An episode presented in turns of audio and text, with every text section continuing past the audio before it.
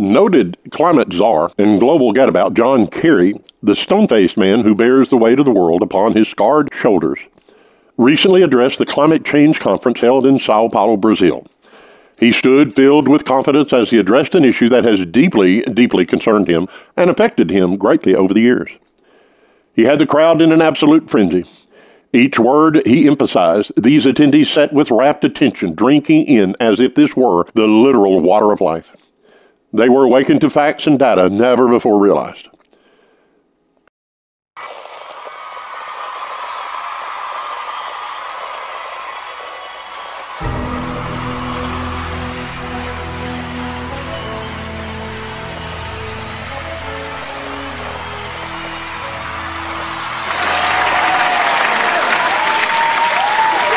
Over the course of time, I've been taking note of the serious nature of climate change. In the early seventies, we were made aware of the coming of the new ice age. Tom Hayden, a longtime personal friend of mine, rest his soul, carried, carried enough to share his deep insight with us of global cooling. He greatly assisted the retail giants as they had a run on parka coats and caps and scarves and gloves and everything back in his day. The sun was fading, he said, due to man-made problems. We were to expect a new ice age. Along with him was Maurice Strong, who echoed the sentiments that he supported.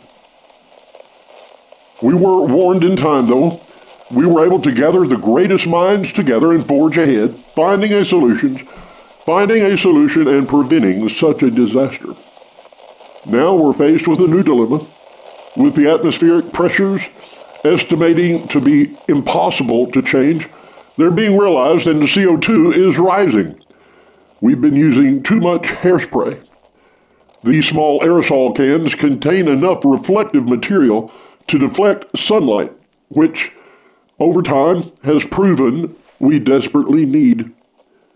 This, coupled with dirty fossil fuel emissions from our factories, automobiles, and cow flatulence, are contributing to an unusual phenomenon, which I will explain. As a child, I enjoyed my time in Massachusetts and Washington, D C, living in the comfort of a beautiful, beautiful home and unaffected by the ills of society. I frolicked with friends in the lush, verdant fields, enjoying my life and my leisure. I would often think of how well off I truly was. My mother was a lifetime member of the Forbes family, so financially, I had no worries. My family was established in Massachusetts. As a matter of fact, John Winthrop, lovingly referred to in our family as Winnie, was the first governor of the Massachusetts Bay Colony. I would lay in the tall grass watching the clouds form as I considered just how truly privileged I actually was. As I grew, I attended some of the best schools in New England, as well as Switzerland. I looked down and pitied the poor souls who did not have the same opportunities as I, realizing that certain people were just simply superior to others. I was graced with such superiority, and rightly so. God had blessed me. My heritage, my lineage, my status, they attracted such things as this. It could not be avoided. It was my destiny. I knew as a child I was destined to lead. I was destined to understand and contribute. My intellect was such and my acquired knowledge so rich and so profound that I knew I had to share at least a portion of my gifts with the nation I loved. I knew I had to help. Yes, I had to help our world as a whole escape the tendency of isolation and an inward looking at the past. I had to let them know just how the gods had gifted me with a particular knowledge. Some of this knowledge I want to share with you today. I have observed over the course of my life that Tom Hayden was correct in his assumptions. There is a coming ice age. However, I am sure he was equally aware that there was a definite potential of global warming as well. Perhaps he was unable to articulate his thinking in such a concise manner. He was an extremely bright individual and filled with energy. And when he teamed up with Bill Ayers, it seemed as if the sky was the limit. They could bring anything down. I'm here to unite his thought, though, to complete his message. As a young man, I noticed that during the August month, a strange happening occurred. The days seemed to shorten, and the nights became cooler. Then, in the following days, I was required to wear a hand-knitted lamb's-wool cowl-neck sweater purchased on High Street in Bern, Switzerland, from one of the finest clothiers. It was needed to shield me from what was to come. The nights grew colder, and soon the days brought a chill in the air. The lush greenery of the valleys began to fade away. The fur on the cattle, I am told, I would dare not go near them, would thicken, and birds began to hoard foods in their nest. It was obvious that something terrible was coming. Weeks would pass, and the warmth we collectively enjoyed as a people, united in purpose and desire, was slipping away. It seemed as if there was nothing we could do. Before long, men were wearing heavy blanketed long coats, and women were bundled up as well. Heating bills in the average home ex exceeded normal cost, and covering our faces with scarves which were purchased from Zaccards in Zurich. The women were really beautiful, I must admit. The temperature, the temperature would drop drastically. The waters on Lake Geneva froze into blocks of ice, and automobiles slid across the road as easily as a swan glided across a pond. Tom Hayden was right. I lived in torment and fear.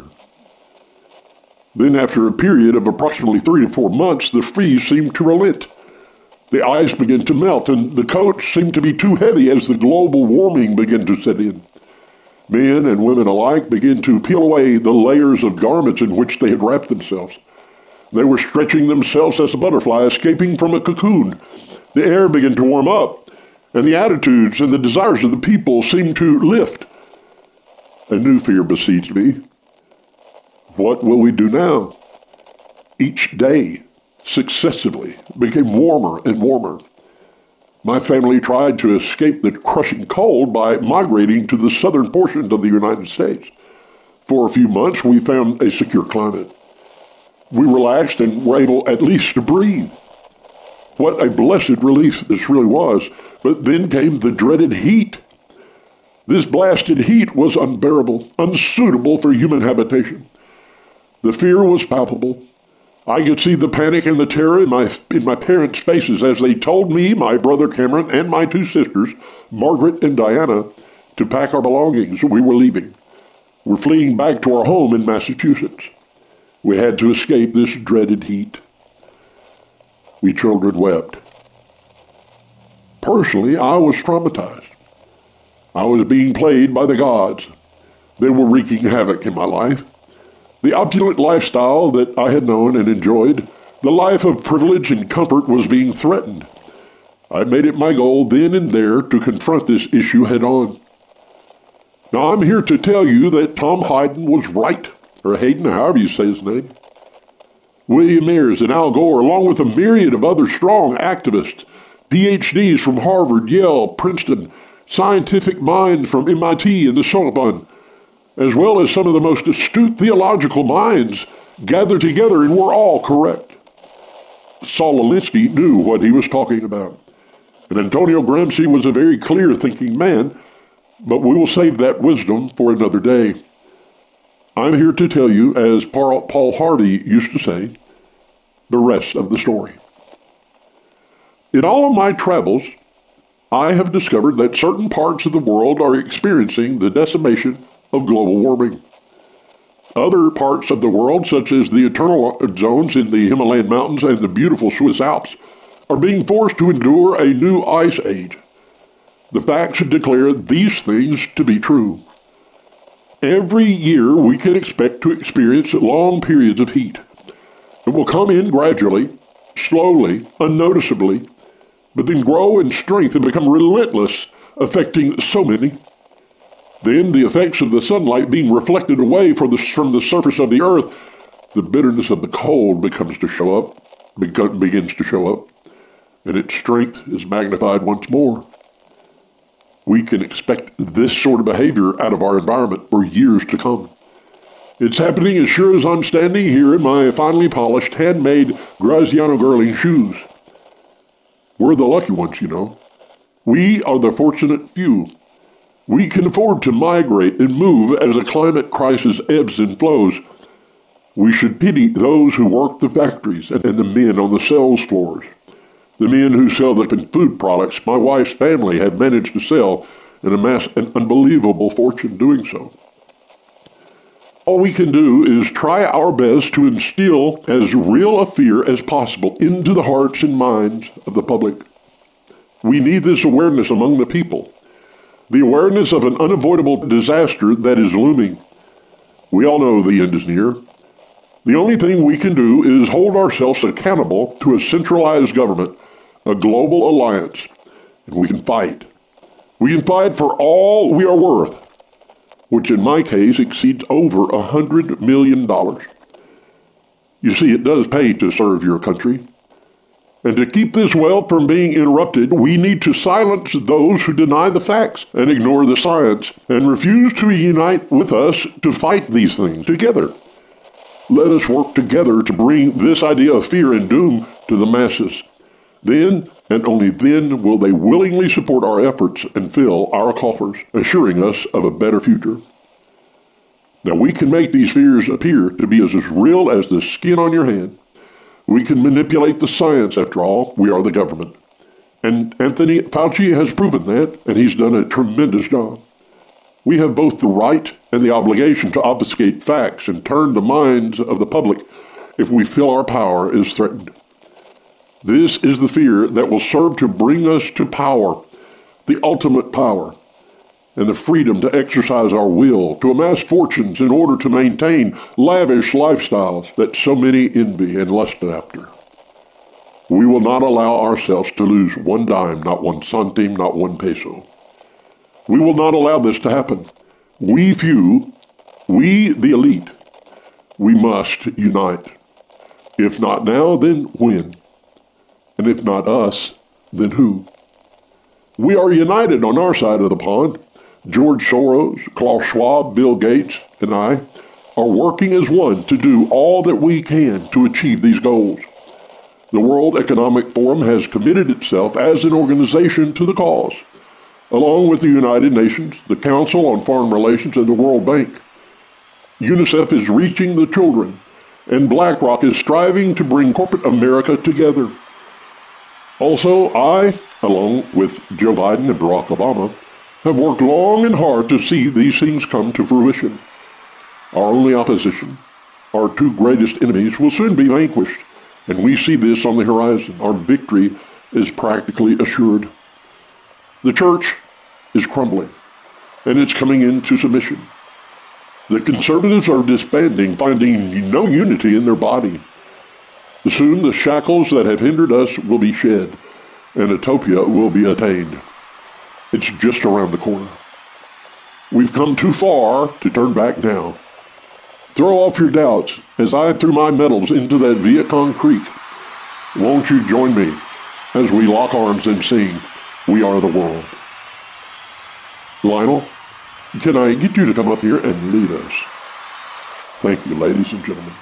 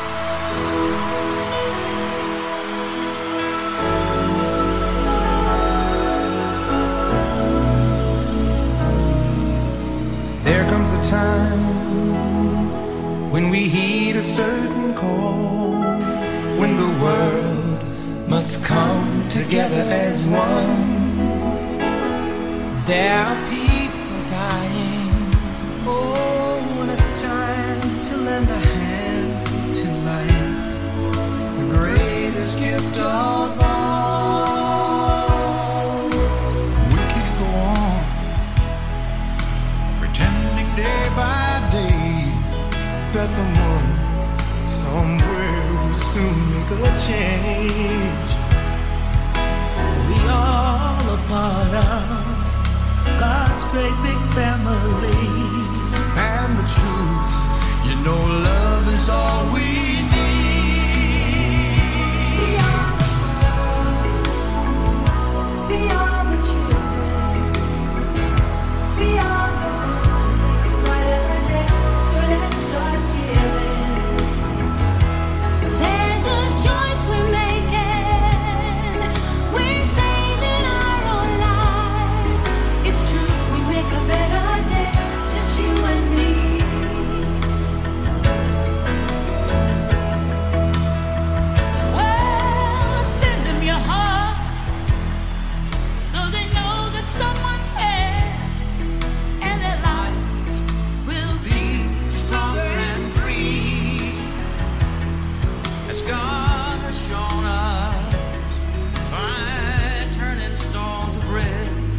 And so we all must lend a helping hand.